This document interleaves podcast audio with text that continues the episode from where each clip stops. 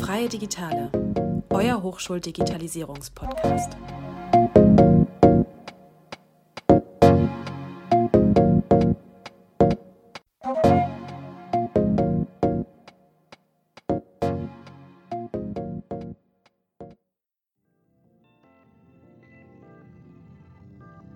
Wir befinden uns im Jahr 2040.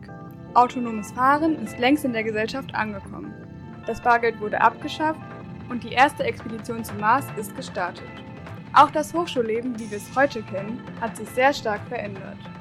Wir sind Laura und Lena, Studentinnen an der Hochschule der Medien. Und wir reisen heute gemeinsam mit euch in die Zukunft. Hallo und herzlich willkommen zu einer neuen Folge Vorausgeblickt. In der heutigen Folge haben wir uns die Frage gestellt, was wäre, wenn Roboter für uns in die Hochschule gehen würden? Also das kann man sich so vorstellen, dass der Roboter quasi als Avatar agieren würde und der Roboter ist in der Uni und die Studierenden könnten den Roboter von zu Hause aus über ihren Computer oder ihr Tablet bequem steuern. Der Roboter würde dann quasi an den Vorlesungen teilnehmen und das aufzeichnen und der Studierende kann es eben von zu Hause aus verfolgen und auch mit anderen Robotern bzw. Studierenden interagieren. Doch wie sieht der aktuelle Stand momentan aus? Also zum einen gibt es den sogenannten Avatar AV1. Der wird bereits bei der Berliner Charité und im Kinderkrebszentrum seit 2018 eingesetzt. Das ist ein Roboter, der für die schwerkranken Kinder in die Schule geht. Allerdings hat er keine Arme oder Beine, aber dafür eine Kamera, einen Lautsprecher und ein Mikrofon. Er ist ziemlich klein, mit 27 cm und er wiegt nur 1 Kilo der wird eben auch über das Smartphone bzw. das Tablet gesteuert. Ein Roboter muss aber nicht immer ein super teures oder kompliziertes Projekt sein. 2014 zum Beispiel machte der deutsche Fernsehsender Pro7 Schlagzeilen mit einem kleinen Roboter namens Hitchbot, der quer durch Deutschland getrampt ist. Die Konstruktion war dabei sehr besonders aus Poolnudeln, einem Kindersitz und einem einfachen Tablet.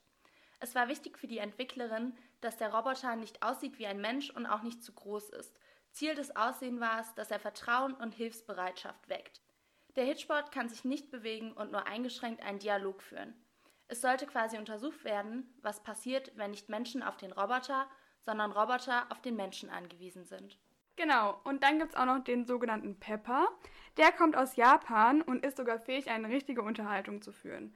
Dabei kann er sogar indiskrete Fragen stellen, wie zum Beispiel über das Liebesleben und so weiter. Und eines der ersten Modelle lebt bereits in einer Familie in Tokio und über die verschiedenen Apps kann die Familie Pepper weitere Fähigkeiten beibringen. Es gibt sogar mittlerweile in Deutschland in einem Supermarkt einen Pepper, der vor allem jetzt in der Corona-Zeit darauf achtet, dass genügend Abstand zwischen den Menschen herrscht. Ja, und da wir das jetzt ja alles wissen, haben wir uns jetzt gefragt, wie könnte denn die Umsetzung aussehen? Also wie kann man das Zukunftsszenario, wie wir es uns überlegt haben, wirklich in die Tat umsetzen? Also zum einen gibt es dann natürlich die Möglichkeit, dass es halt wie beim Berliner Charité mit dem Avatar AV1 ablaufen könnte. Also quasi, dass der Professor vor Ort in der Uni wäre und die Studenten eben nur in Form von diesen Robotern bzw. Avataren anwesend sind. Allerdings müsste dann die Hochschule die Avatare vor Ort da haben und auch eben aufladen und transportieren, da diese ja keine Arme und Beine haben. Dann haben wir aber nochmal weitergedacht und haben uns überlegt, wie wäre das eigentlich, wenn die Roboter wirklich aussehen würden wie wir, also sogenannte Humanoids? Die bestechen zwar jetzt nicht durch ihre künstliche Intelligenz, sondern eher durch ihr täuschend echtes Aussehen. Bis auf die Körpergröße sind sie dem Menschen nahezu identisch. Die Doppelgänger bestehen dabei aus einer Silikonhülle und darunter wäre die Robotermaschinerie. Zur Herstellung von diesen sogenannten Humanoids werden Abdrücke des menschlichen Vorbilds genommen und danach von Maskenbildnern modelliert. Der Roboter kann von der ganzen Welt aus gesteuert werden, aber genau wie der AV1 kann er alleine auch nicht laufen. Der Geminoid, ein Beispiel für einen sogenannten Humanoid, gibt Gesichtsregungen und Stimme eines Menschen vor der angeschlossenen Kamera wieder. Und genau auf dieses Szenario wollen wir im Weiteren näher eingehen. Das waren jetzt unsere beiden Ideen für Umsetzungsmöglichkeiten. Aber wir wollten von euch wissen, was ihr denn davon haltet und wie ihr euch das Ganze vorstellen würdet. Dafür haben wir drei verschiedene HDM-Studenten befragt. Felix, Judith und Nadja. Alle drei aus verschiedenen Semestern und verschiedenen Studiengängen. Was hältst du davon, wenn Roboter für dich zur Hochschule gehen würden? Dann wäre das natürlich jetzt in diesem speziellen Fall sehr, sehr praktisch. Ich könnte zu Hause bleiben, mein ganzes Studium so erledigen, wie wenn ich tatsächlich körperlich dort anwesend wäre und alles wäre gut. Wie stellst du dir das vor? Über der Kamera mitverfolgen und sich Notizen machen. Oder die Notizen werden dann gleich von dem Roboter selbst erstellt. Und falls man eine Frage hat, könnte man dem ähm, dem Professor über ein Mikrofon eine Frage stellen, genau, und sich eben zu Wort melden. Denkst du, das wäre machbar? Machbar wäre es wahrscheinlich auf jeden Fall. Wir müssen dann eben gucken, ob so Firmen wie Neuralink von Elon Musk, die Chips in Hirne implantieren wollen, Erfolg haben werden, beziehungsweise überhaupt technisch so weit kommen zu unseren Lebzeiten, um genau das zu ermöglichen. Aber es ist auf jeden Fall interessant, dass Forschung in diesem Sinne betrieben wird. Man sollte nur die Ethik an dieser Stelle nicht außer Acht lassen. Wie stehst du zu Robotern allgemein? Ich finde Roboter allgemein sehr cool. Gerade so kleine Haushaltshelfer wie Staubsaugerroboter oder Rasenmäherroboter finde ich total praktisch. Aber auch ähm, große Maschinen im medizinischen Bereich oder in der Fertigung, die da ganz simple Aufgaben oder Abläufe übernehmen, finde ich super praktisch. Fändest du es gut, wenn der Roboter menschlich aussieht? Ich finde es nicht gut, wenn Roboter aussehen wie Menschen, weil ich finde, dass es da krasse Unterschiede gibt zwischen Menschen und Robotern und die sollte man auch äußerlich erkennen können. Wir haben jetzt drei verschiedene Meinungen von Studenten gehört. Was sagst du eigentlich dazu, Lena? Also es hat sich herauskristallisiert, dass alle drei Studierenden auf jeden Fall dagegen sind, dass ein Roboter so aussieht wie ein Mensch. Und ich muss sagen, ich kann mich da nur anschließen, weil ich persönlich fände es mega strange, wenn ich eine Maschine, also einen Roboter hätte, vor mir hätte, der so aussehen würde wie ein Mensch. Und eigentlich fände ich es noch komischer, wenn das sogar, also wenn der Roboter so aussehen würde wie jemanden, den ich kenne. Weil ich persönlich finde, das überschreitet einfach eine Schwelle. Für mich persönlich, äh, ich weiß nicht, wie siehst du das, Laura? Also ich muss sagen, an sich wäre mir, glaube ich, auch unwohl, wenn ich jetzt zum Beispiel dich sehen würde und ich würde denken, du wärst das, aber in Wirklichkeit wäre das ein Roboter, der aussieht wie du. Aber ich glaube auch schon, dass das Ganze irgendwie auch Vorteile haben könnte in verschiedenen Berufsfeldern, wo zum Beispiel in der Pflege, wo man jetzt einfach viel zu wenig Personal hat. Hm, okay, ja, das sehe ich nicht so. Also ich kann deinen Aspekt schon nachvollziehen. Allerdings äh, finde ich das einfach nur komisch, weil also ich finde, ein Roboter, ganz egal, ob er aussieht wie ein Mensch oder nicht, kann einem Patienten, vor allem in Pflegejobs, wo das auch wichtig ist, diese zwischenmenschliche Wärme und die Empathie gar nicht so entgegenbringen, wie ein Mensch das kann. Dazu ist eine Maschine einfach nicht in der Lage. Deswegen sehe ich das eigentlich nicht so. Also ich glaube, das Problem wäre halt, also ich verstehe schon, was du sagst, der Roboter müsste dann schon versuchen, möglichst diese menschliche Interaktion und Wärme rüberzubringen, aber dann würden auch diese Grenzen zwischen Mensch und Roboter quasi komplett verschwimmen. In anderen Berufsfeldern finde ich das auch total wichtig, dass es Roboter gibt und ich bin auch ein großer Fan von der Technologie. Aber sobald es dazu kommt, dass Roboter so menschenähnlich werden, finde ich das abschreckend. Doch was sagt ein richtiger Experte dazu? Wir haben Professor Christian Becker-Asano heute zu Gast, denn er ist Experte für Cognitive Systems, Human-Machine Interaction, Effective Computing und Social Robotics. Außerdem lehrt er an der HDM. Herzlich willkommen, Herr Becker-Asano. Kommen wir zur ersten Frage. Was halten Sie davon, wenn ein Roboter für Studierende zu der Vorlesung gehen würde? Also wenn der Roboter das ganz alleine tut, dann wird ja der Student nichts lernen.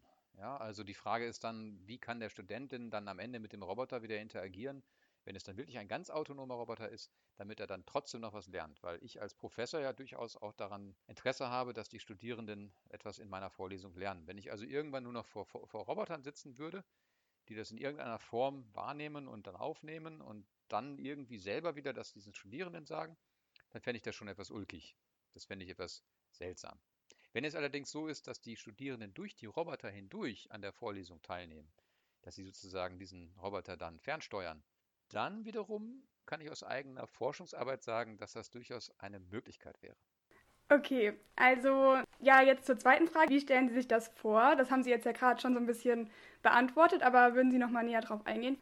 Nun, aus meiner eigenen Forschung kann ich berichten, dass ich in Freiburg einmal an der großen Kirche, da war ein Science Festival, da habe ich einmal einen Roboter mit zwei Kameras ausgestattet gehabt und einem Mikrofon und dann konnten die Passanten sich hinsetzen und mit einem Head-Mounted Display, das ist so ein Oculus Rift, da konnten sie sich so ein, so, ein, so ein Headset aufsetzen, den Kopf bewegen und wenn sie selber was gesagt haben und den Kopf bewegt haben, dann wurde das einfach übertragen auf den Roboter. Der hat dann den Kopf genauso bewegt und über die Lautsprecher kam das dann raus, was die Person gesagt hat. Und andersrum, alles, was die Menschen vor dem Roboter gemacht haben, konnte dann diese eine Testperson auch über ihren Helm in 3D sehen und das, was gesprochen wird, auch hören. So konnten die Menschen also sich scheinbar mit einem intelligenten Roboter unterhalten und gleichzeitig konnte die eine Person, die den ferngesteuert hat, sich auch mit diesen Menschen drumherum unterhalten. Und das hat ganz interessante äh, Effekte gehabt. Die Person hat wirklich gedacht, sie würde vor diesen Menschen stehen, weil sie ja den eigenen Roboter nicht sieht. Also sieht ja den eigenen Körper in dem Fall nicht und sieht aber dann die Umgebung so, wie sie sie durch ein Stereo-Display auch sehen würde und äh, hört auch die Menschen und interagiert ja auch mit denen, also spricht auch mit denen.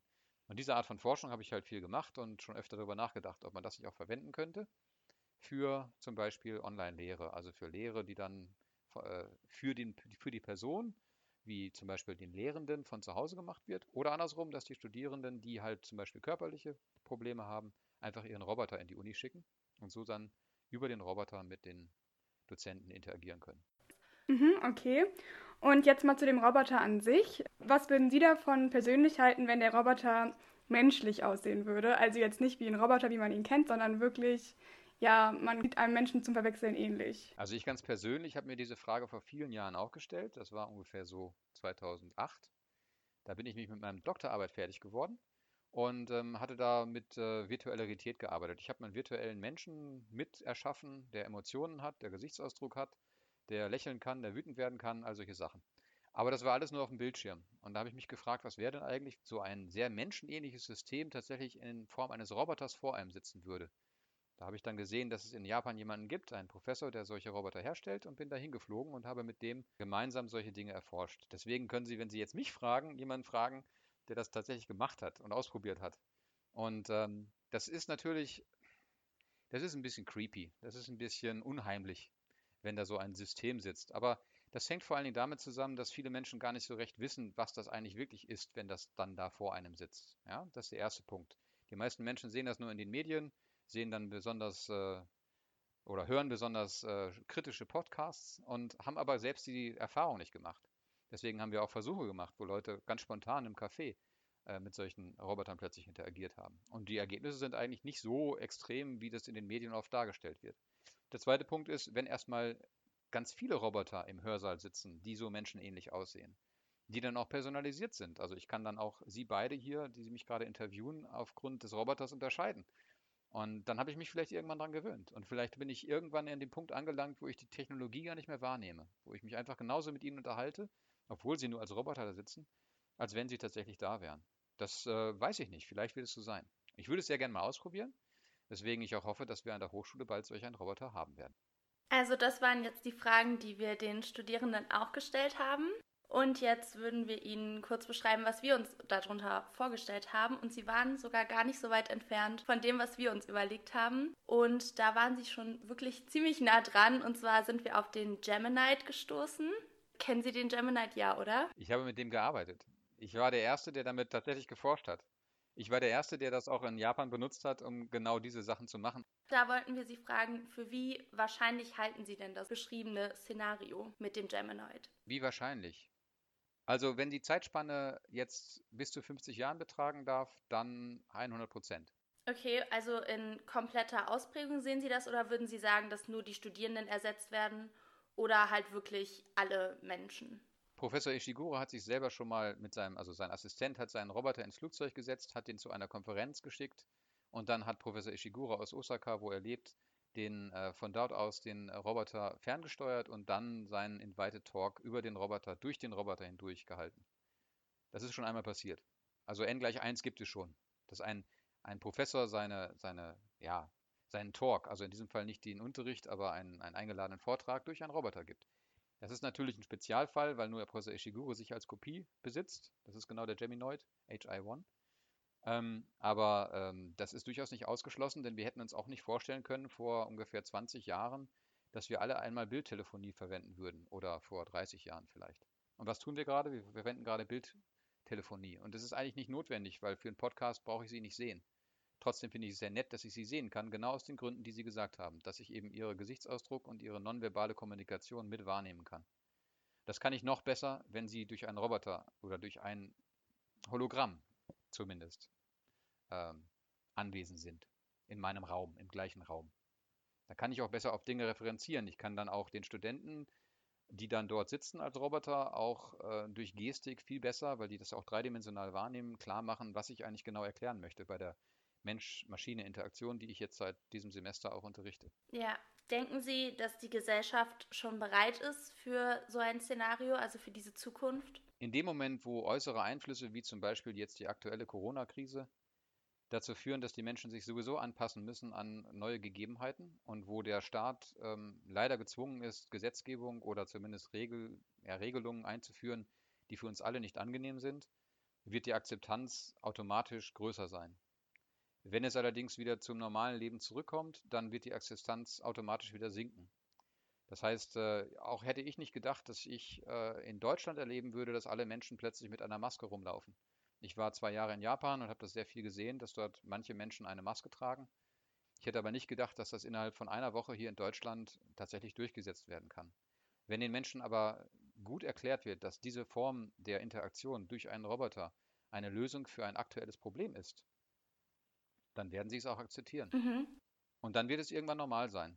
Dann wird es sich irgendwann verbreitet haben und alle werden auch in der Zukunft vielleicht nicht mehr weg wollen von dieser Art von System. Ja, können Sie uns was zu diesem ähm, Uncanny Valley-Effekt sagen? Ja, recht viel sogar. Ich äh, habe das auch in der Lehre. Ich äh, kann Ihnen dazu nur sagen, im Grunde genommen gibt es äh, bei diesem Uncanny Valley, das ist ein Tal, das wird deswegen als Tal bezeichnet, weil man das wie so eine Art Zeichnung sehen kann.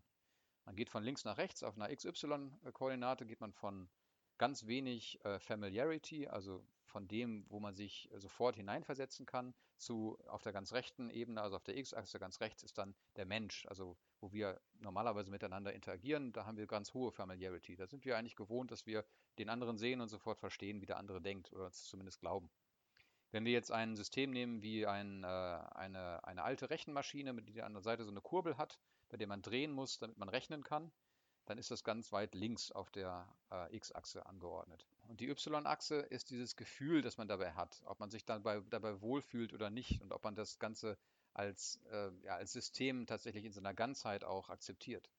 Umso mehr man sich von links nach rechts bewegt, ist es normalerweise so, umso menschenähnlicher die Dinge werden, steigt es an, ja, x und y parallel. Da gibt es aber einen Moment, wo es dann plötzlich in so ein tiefes Tal fällt, wo man also bei der x-Achse schon sehr weit rechts ist und plötzlich geht aber die y-Achse wieder ganz nach unten, bis unter die x-Achse. Und das ist der Punkt, wo eine Technologie versucht, den Menschen 100% nachzuahmen. Und zwar auch nicht nur in Form der künstlichen Intelligenz, also nicht nur im Grunde wie bei Alexa und Siri, in dem was gesagt wird, wie intelligent das System durch Sprache und diese kognitive Intelligenz wirklich ähm, erscheint, sondern auch vom Äußeren her. Das ist ein Aspekt, der 1970 von einem japanischen Professor Mori aufgestellt wurde, eine Hypothese. Und äh, der bezog das damals auf Prothesen, die Technologie, die man bei Prothesen hat. Sie können an einen Piraten denken, der ein Holzbein hat. Da sieht man eindeutig, der hat nur ein Holzbein oder der eine, einen Enterhaken als Handersatz hat. Das ist sehr abstrakt, da ist man sehr weit links auf dieser X-Achse. Wenn Sie aber jetzt moderne Prothesen betrachten, dann sind das schon robotische Armprothesen, wo dann auch eine Hand sich tatsächlich schon bewegen kann, durch meinetwegen sogar Gedankensteuerung, durch, durch Nervenenden, die dann trainiert werden. Und dann ist man relativ weit rechts schon. Und da war von dem Professor Mori damals hypothetisiert worden, wenn wir da sehr gut werden in dieser optischen Nachbildung von zum Beispiel einer Hand, dann werden wir irgendwann den Effekt haben, dass der Mensch denkt, hups, wie bei Star Wars, was ist das denn? Ja, das bewegt sich noch nicht 100% richtig, sieht aber aus wie eine echte Hand. Das ist doch irgendwie gruselig. Und das bezieht man jetzt inzwischen auf Roboter auch. Asimo zum Beispiel von Honda ist ein humanoider Roboter, der ist Mitte auf der X-Achse. Und dieser Androide Geminoid, der befindet sich wahrscheinlich ziemlich weit rechts und damit eventuell dann schon sehr tief in diesem Tal. Da fühlt man sich sehr unwohl. Und bei uns Menschen ist es so, dass wir eigentlich das Glück haben, dass wir alle sehr weit rechts sind, sodass wir wieder aus diesem Teil herauskommen und wir Menschen uns gegenseitig nicht unheimlich finden. Aber das ist das Uncanny Valley. Dankeschön, dass Sie das nochmal beschrieben haben. Bitteschön. Wir kommen auch schon zur letzten Frage. Was müsste sich Ihrer Meinung nach alles bei der Einstellung der Menschen ändern? Gar nichts. Da muss sich gar nichts ändern. Die Technologie, die wir bauen, ist eine, die sich daran, ähm, danach richten muss, was den Menschen möglichst angenehm ist. Es muss sich bei den Menschen grundsätzlich nicht etwas ändern, nur damit wir Ingenieure mit unserer Technologie erfolgreicher sind. Unsere Technologie, die wir programmieren, die wir bauen, sollte immer andersrum programmiert und gebaut werden. Dass wir dem, was der Mensch, so wie er sich auch über die Zeit verändert, was der Mensch benötigt, gerecht wird. Ja, also vielen Dank, dass Sie sich die Zeit genommen haben und Ihre Gedanken mit uns geteilt haben. Bitteschön. Nachdem wir jetzt verschiedene Meinungen von Studenten und auch von unserem Experten gehört haben, wollen wir noch einmal über die Vorteile und Nachteile der Zukunftsvorstellung reden. Also meiner Meinung nach ist gerade zur heutigen Zeit das geringe Ansteckungsrisiko, das dadurch quasi ermöglicht wird, dass wir nicht in die Uni gehen müssen, sondern unsere Avatare für uns in die Hochschule gehen, ein riesiger Pluspunkt. Genau, und dadurch, dass wir ja nicht in die Uni gehen müssen, um an den Vorlesungen teilzunehmen, können wir eben auch von überall aus aus der Welt an den Vorlesungen teilnehmen. Also es ist eigentlich egal, ob sich der Studierende jetzt in Hamburg, Berlin, Paris oder Madrid befindet. Er kann eben von überall aus zu den Vorlesungen zuschalten und auch daran teilnehmen. Das stimmt und trotzdem geht im Gegensatz zu jetzt, wo wir ja meistens nur über Audio die Vorlesung hören und nur den Bildschirm des Professors sehen, kann er auch unsere Gesichtsregungen sehen, weil wir quasi über die Avatare wiedergespiegelt werden. Ja, allerdings glaube ich, kommt das auch so ein bisschen darauf an, wie der Prof dieser ganzen Roboter-Thematik gegenüber eingestellt ist und wie er sich dabei fühlt. Weil also ich persönlich fände es schon ein bisschen strange, wenn ich so, weiß ich nicht, 40 Roboter vor mir sitzen habe, die mich dann alle irgendwie unterschiedlich angucken. Ich glaube, das ist auf jeden Fall noch eine Gewöhnungssache. Und ja, da muss man auf jeden Fall noch an Lösungen arbeiten. Ja, ich glaube, das Problem ist allgemein so ein bisschen diese Gewöhnung an die verschwimmenden Grenzen zwischen Robotern und Menschen und dass man halt wirklich nicht mehr auf den ersten Blick unterscheiden kann, okay, ist das jetzt gerade ein Roboter bzw. ein Avatar von jemandem oder ist das wirklich ein Mensch in Fleisch und Blut? Und dann muss natürlich auch noch geklärt werden, wie ist die Bewegungsfähigkeit von den Robotern? Also können die sich eigenständig bewegen? Können die laufen oder werden sie gefahren? Weil wenn sie das nicht können, müssen die Roboter ja dann auch transportiert werden von Raum zu Raum. Und das ist dann natürlich auch wieder ein bisschen komplizierter und muss dann auch noch irgendwie von der Hochschule eben geregelt werden. Ja, genauso wie wenn jetzt zum Beispiel technische Probleme bei einem Roboter sind, da muss sich ja auch drum gekümmert werden. Ja, genau. Was denkst du jetzt eigentlich? Für wie wahrscheinlich hältst du es, dass unser Szenario mal wirklich eintrifft? Also ich glaube, dass es in bestimmten Bereichen schon eintreffen könnte. Also in dem Bereich, dass man quasi sagt, okay, auch so Social Robots und so ähm, entwickeln sich stetig weiter und nehmen einen wichtigeren Platz in der Gesellschaft ein. Zum Beispiel gerade sowas wie der Fahrkartenverkauf oder so. Das ist vielleicht auch einfach einfacher und besser, wenn das vielleicht ein Roboter oder so macht, dass er es einem wirklich erklären kann. Also da gibt es schon Bereiche, in denen ich sagen würde, das ist wirklich sinnvoll, dass diese Technik halt komplett ausgereift auch genutzt wird. Aber ich glaube, dass das schon noch sehr viel Zeit braucht. Also auf jeden Fall nochmal 50 Jahre oder so. Hm, okay, also ich glaube nicht, dass es so lang dauert, weil, also ich glaube schon, dass die Technik viel schneller voranschreitet, als wir eigentlich glauben. Weil vor zehn Jahren hätte zum Beispiel auch niemand gedacht, dass Staubsaugerroboter oder Rasenmäherroboter schon so verbreitet sind. Und natürlich kommt da auch noch Smart Home mit dazu. Das ist ja in den letzten Jahren auch alles sehr stark ähm, aufgekommen und viele Leute nutzen das natürlich auch. Und ich könnte mir vorstellen, dass das mit den Robotern eben auch so laufen wird. Ja, das stimmt, das ist ein guter Punkt. Aber ich glaube, womit man sich auf jeden Fall auseinandersetzen muss, ist halt, welchen Status die Roboter haben sollen und auch vielleicht, welche Moral sie überhaupt verfolgen. Und was ich glaube, was auch noch wichtig ist, ist natürlich gerade jetzt zum Beispiel bei uns in Deutschland halt Datenschutz und Daten freigeben, dass man sich da auch viel mehr öffnen muss. Ja, auf jeden Fall. Und ich denke auch, dass vor allem die Frage eben, welchen Status sollen Roboter haben, noch stärker diskutiert werden muss. Vor allem, wenn diese Roboter eben so menschenähnlich gebaut werden und eben auch mit ihrer Intelligenz, dass das nicht überhand nimmt, sage ich jetzt mal. Ja, das stimmt. Ich glaube, im Endeffekt muss sich jeder jetzt selber über das Thema seine Meinung bilden. Wir haben euch jetzt ein paar Sachen darüber erzählt und auch was wir herausgefunden haben. Genau. Abschließend würden wir euch gerne auch noch eine Serienempfehlung mit auf den Weg geben.